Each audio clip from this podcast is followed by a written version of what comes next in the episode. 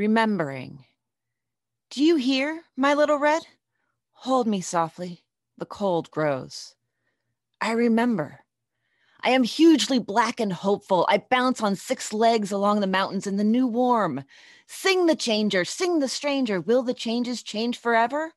All my hums have words now, another change. Eagerly I bound on sunward, following the tiny thrill in the air. The forests have been shrinking again. Then I see it is me, me myself, Moggadeet. I have grown bigger more in the winter cold. I astonish myself, Moggadeet the small. Excitement, enticement, shrilling from the sun side of the world, I come. The sun is changing again, too. Sun is walking in the night. Sun is walking back to summer in the warming of the light. Warm is me, Moggadeet myself. Forget the bad time winter. Memory quakes me. The old one. A recap of Love is the Plan, the Plan is Death. In stream of consciousness poetic prose, this story follows the life cycle of an alien creature trying to defy and break the cycle, only to find out that the cycle is not what they thought. And also, there's insect sex. You've got a little time. We've got a little podcast. It's Short Story Short Podcast. I'm Chris, here today with Christy Baxter. And Christy, it's a new world. It's a new it, time. It is. And what is new in our reading world? What is new in our reading world is that we have read Love is the Plan, The Plan is Death by James Tiptree Jr. And let's start with a very, very simple thing. James Tiptree Jr. is a writer whose writing is very confusing to me, but I also think James Tiptree Jr. as an entity was very confusing in the life of Alice Sheldon, who was James Tiptree junior mm-hmm. and expresses that beautifully through the work that they produced. Yes. Yes. Agreed. And this is, I guess, if I could uh, uh, attach one descriptor to this story, I could attach many. Some of them, many of them positive, a, a couple negative probably, but the one kind of neutral one I think would be a little confusing. It's confusing in a way that a lot of Tiptree's work is. Uh, Houston, Houston, Can You Read is probably the most straight ahead story, but what's interesting about this one is it is a presentation of inevitability in even the deepest thought and measured mind. And and really, it's sad. This this is one of the stories that the story of uh, Alice Sheldon is that uh, she was James Tiptree Jr.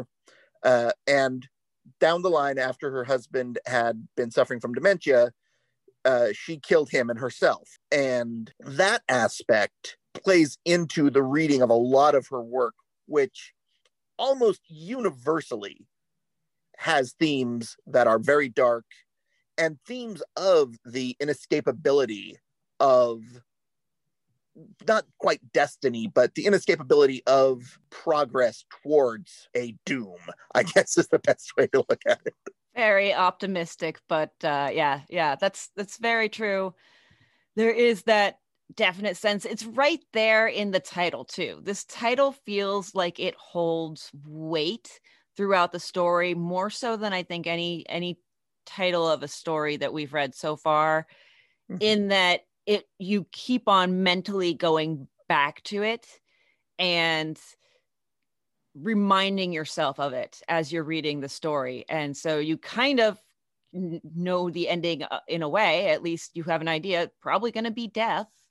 Mm-hmm. um, so you have that but it keeps you reading. And it's also just a beautifully constructed title too. Oh yeah. And titles like this and I'll add the other one, um, what it is we talk about when we talk about love. Um, not only gives away, but it's again, it sets expectations that when things start to move away from it, you start to question that aspect. And I think here that plays very, very strongly through the middle about third of the story. You're thinking, huh, I wonder what, oh, that's why this is about death. But I have to say, the thing that gets me here is Tiptree's use of language. Again, here it's all first person, more or less stream of consciousness narration.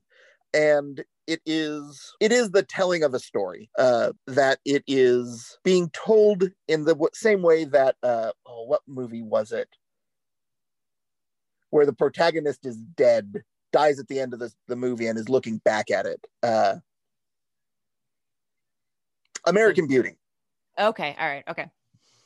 Yes um, and that idea that you know we don't quite expect it to be that level but there's an unexpected way that the language zigs and zags you around and makes you wonder is the plan actually effective? Is it what they think the plan is? Is it what they're actually planning? There's all these sort of zigs and zags. But then when you get to the, the alien, alien insect sex, it sort of makes that a moot point almost. Yeah, I would agree. I, definitely agree with the zigging and the zagging. My gosh, it, it does zig and zag all over the place, both in the language and in the events of the story. Because you're you're following this life cycle, but you're not really sure if it's going to hold true to a standard human life cycle, because obviously we're dealing with something that is not human. And so the plot itself also kind of zigs and zags you around as different developments occur for the the characters here, Moggadeet and Lilliloo, which those are just mm-hmm. fun to say. Lilliloo. Uh, Lilliloo. Very 1960s science fiction names. yes, yes, agreed. Yeah. And one of the things is the like even just the pacing of it. You know, you'll get a chunky paragraph full of uh, almost I won't wouldn't say flowery, but expressive, emotive language, followed by a short little little blast paragraph. Uh, things like "Great is the plan, but I was greater," uh, and then you know lots and lots and lots of dashes, both M and N, uh, all over the place here, which I think speaks to this idea of immediacy. And I think that those dashes are uh, almost inescapable with that stream of consciousness style because it's it's part of how we think that we don't necessarily end a thought before beginning another one. We have lots of parentheticals in our own thoughts. And especially this creature being sort of uh, uh, not super hyper literate, I guess I would say, is going to have these these more jumbled thoughts and the the dashes uh, do really aid in that. I am not saying that because I am a flagrant abuser of M dashes myself. I abuse semicolons in a way that uh, drives English professors and people who have to edit me nuts. To which I say, What is your problem? uh, that was an English major joke. Um, there's some amazing amazing moments in this that make me go ew. One, suddenly I see a black streak down below. A big brother is running away. Mother's booming voice breaks off. Her great body tenses. Her plates crash. Mother roars. I don't know why, but that breaks me every time I read this story. It's like a, oh, there's something going on that I don't want to know about. oh, you, you know what? Uh, what? what I couldn't handle as far as uh, moments in the language. She, I have, I'm gonna have a hard time even reading this. She always hummed us so tenderly. We nestled in her warm mother fur, sucking the lovely mother juices. Ah, oh god i mean i know language is supposed to be evocative and everything and that's you a reaction is good if you can get a reaction out of a reader with your language that's fantastic but i wish i hadn't had to read that yeah it was it evoked in me it evoked hard it evoked a lot yeah yeah and i think that is one of the things tiptree is great at is tiptree's writing is confrontational in the way that i think really truly great writing is is it is confrontational to your sense of comfort. Mm-hmm. Mm-hmm. yeah, and I think, you know, having read so much Tiptree because I just uh, really like some of the ideas of of that sort of both inevitability and the questioning of roles in the universe, really. Uh, and if you haven't read the the biography that won the Hugo a couple years ago about uh, Sheldon, an amazing book, hugely deeply researched. Um, put away a weekend to read it, uh, and then once you've gotten through that second chapter that weekend, you hold off for a bit. You're going to want it. but what's amazing is that it is discomforting at the same time as not necessarily off-putting it does bump up against off-putting pretty hard especially when once again the alien insect sex occurs that it does bump up real hard. It, it which is which i think is brave you know to to take it as far as you can take it but still not to be able to completely squick the reader out. Only mostly squick the reader out. Mostly squick yes. And i think one of the funny things about that is the only way you could get away with this at that point is by making it insects, by taking away any humanity that they might have, even though it is 100% obvious to me that this is referencing human lifestyle, human life paths, and sociological pathways. And if you look at other stories where insects are used in this very similar way, not necessarily the uh, the hardcore insect porn, but uh, things like uh, I think it's anarchy cartographer wasps and anarchist bees. Uh, another phenomenal story that uses also that sort of stream of consciousness emergent language. Uh, very different takes, but they're both basically commenting on human traits and concepts within these different being types and we're more eas- easily accepting of that role yeah and there's uh, one thing that really strikes me about about the story is these moments that are so very human that are so very human. For instance Oh, love, are we the first? Have others loved with their whole selves? Oh, sad thinking that lovers before us have left no trace. Isn't that first love just right there? I mean, that that is definitely every time a teenager falls in love, they feel like they are definitely the only person to have experienced love to this extent on the planet. It, it's it's and I'm not shaming that. That's a, a universal human experience. But that to put that into words and have the character express that and it, it is really i think a beautiful thing and something that I, I hadn't really put into words myself until i read that line.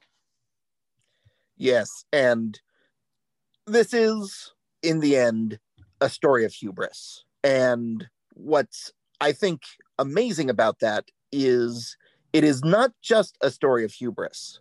It is actually a story of pathos it is you cannot break the chain, but you must believe that you can break the chain in order for the fall to come. Otherwise, how could we exist? Honestly, you have to be able to believe that maybe you can break the chain and and not follow the same path as all those who came before.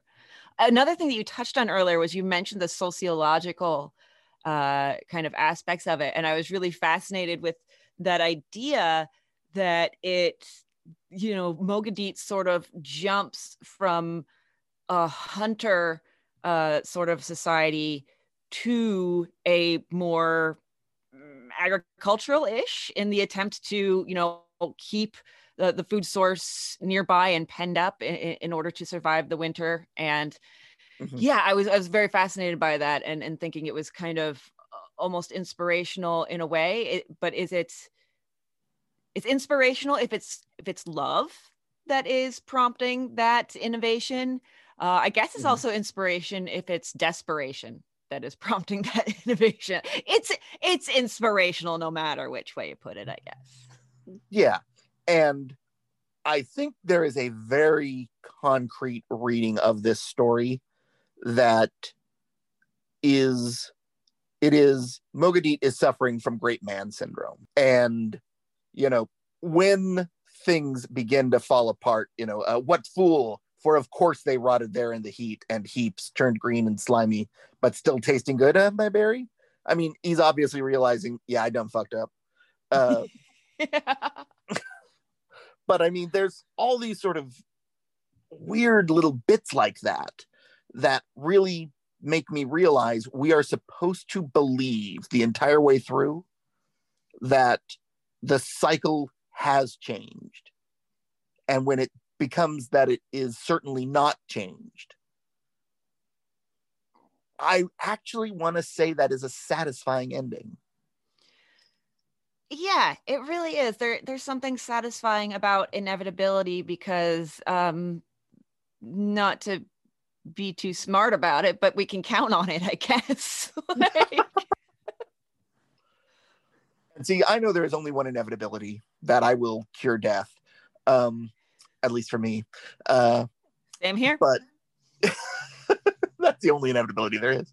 But I think one of the beautiful beautiful things about looking back at stories like this is exactly how depressing science fiction was in the 60s and 70s. so depressing. it's like it is no wonder there were so many heavy drinkers among that crew. Can't blame them. Needed a drink too when I finished it. Correct. I was waiting. it was going to happen. Uh, well, yeah. So, any other thoughts on this one? Um. Well, I, I learned a new word this week, and that word is, and I, I hope I'm pronouncing it right, chiasmus.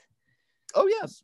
And uh, I did not really have a, a name for that, and and I, I think that the title is it's if it's not a chiasmus, it's almost a chiasmus, I guess. Yeah, I would say that's agreeable. Uh, I thought there were some phrases in here that I thought uh, came out particularly moist, oh, and I thought that would oh. trouble you. No. Yes, it's troubling. I hate that word. I hate uh, it. Uh, bless it. Full body but, cringe is what's going on right now head to toe. My toes are cringing. well, yes. Well, uh, Christy. Yes.